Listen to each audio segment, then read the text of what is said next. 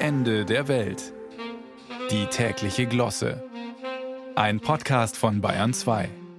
Also, ich weiß nicht so recht. Ich weiß einfach nicht so recht. Ich meine, ich könnte auch sagen, die Botschaft höre ich wohl, allein mir fehlt der Glaube.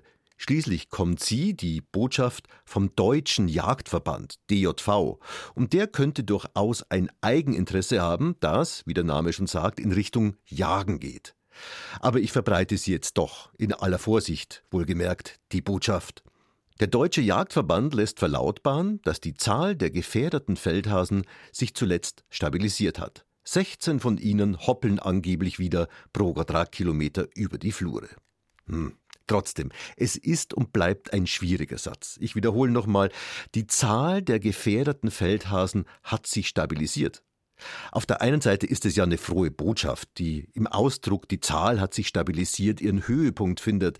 Auf der anderen Seite aber sind die Feldhasen ja anscheinend immer noch, Zitat, gefährdet.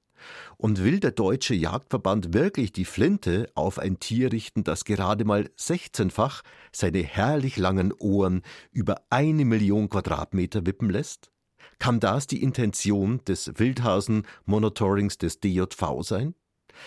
Das können und wollen wir nicht glauben. Zumal gerade ja in diesen Tagen dem gemeinen Lepus europaeus Wundersames widerfährt, indem nämlich der Lepus mit dem Attribut Oster verbunden wird, womit aus den gemeinen Feldhasen, aus dem man gut und gerne auch wunderbare Fettuccini alla Lepre machen könnte, schwuppdiwupp der unangreifbarste aller Nager entsteht, der Osterhase der, wie jedes Kind weiß, bunte Eier bringt.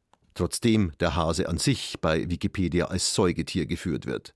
Übrigens ist der Osterhase zum ersten Mal nicht in den Statuten des Deutschen Jagdverbandes erwähnt worden, sondern in einer Dissertation, nämlich der des Frankfurter Arztes Johannes Richier, bereits im Jahre des Herrn 1682. Der wurde nämlich mit seiner Abhandlung Die Ovis Pascalibus von Ostereiern promoviert. Eier, die eben der Osterhase lege. Übrigens eine durchaus interessante Verbindung, dass ein Hase Eier legt und bringt und anscheinend auch färbt.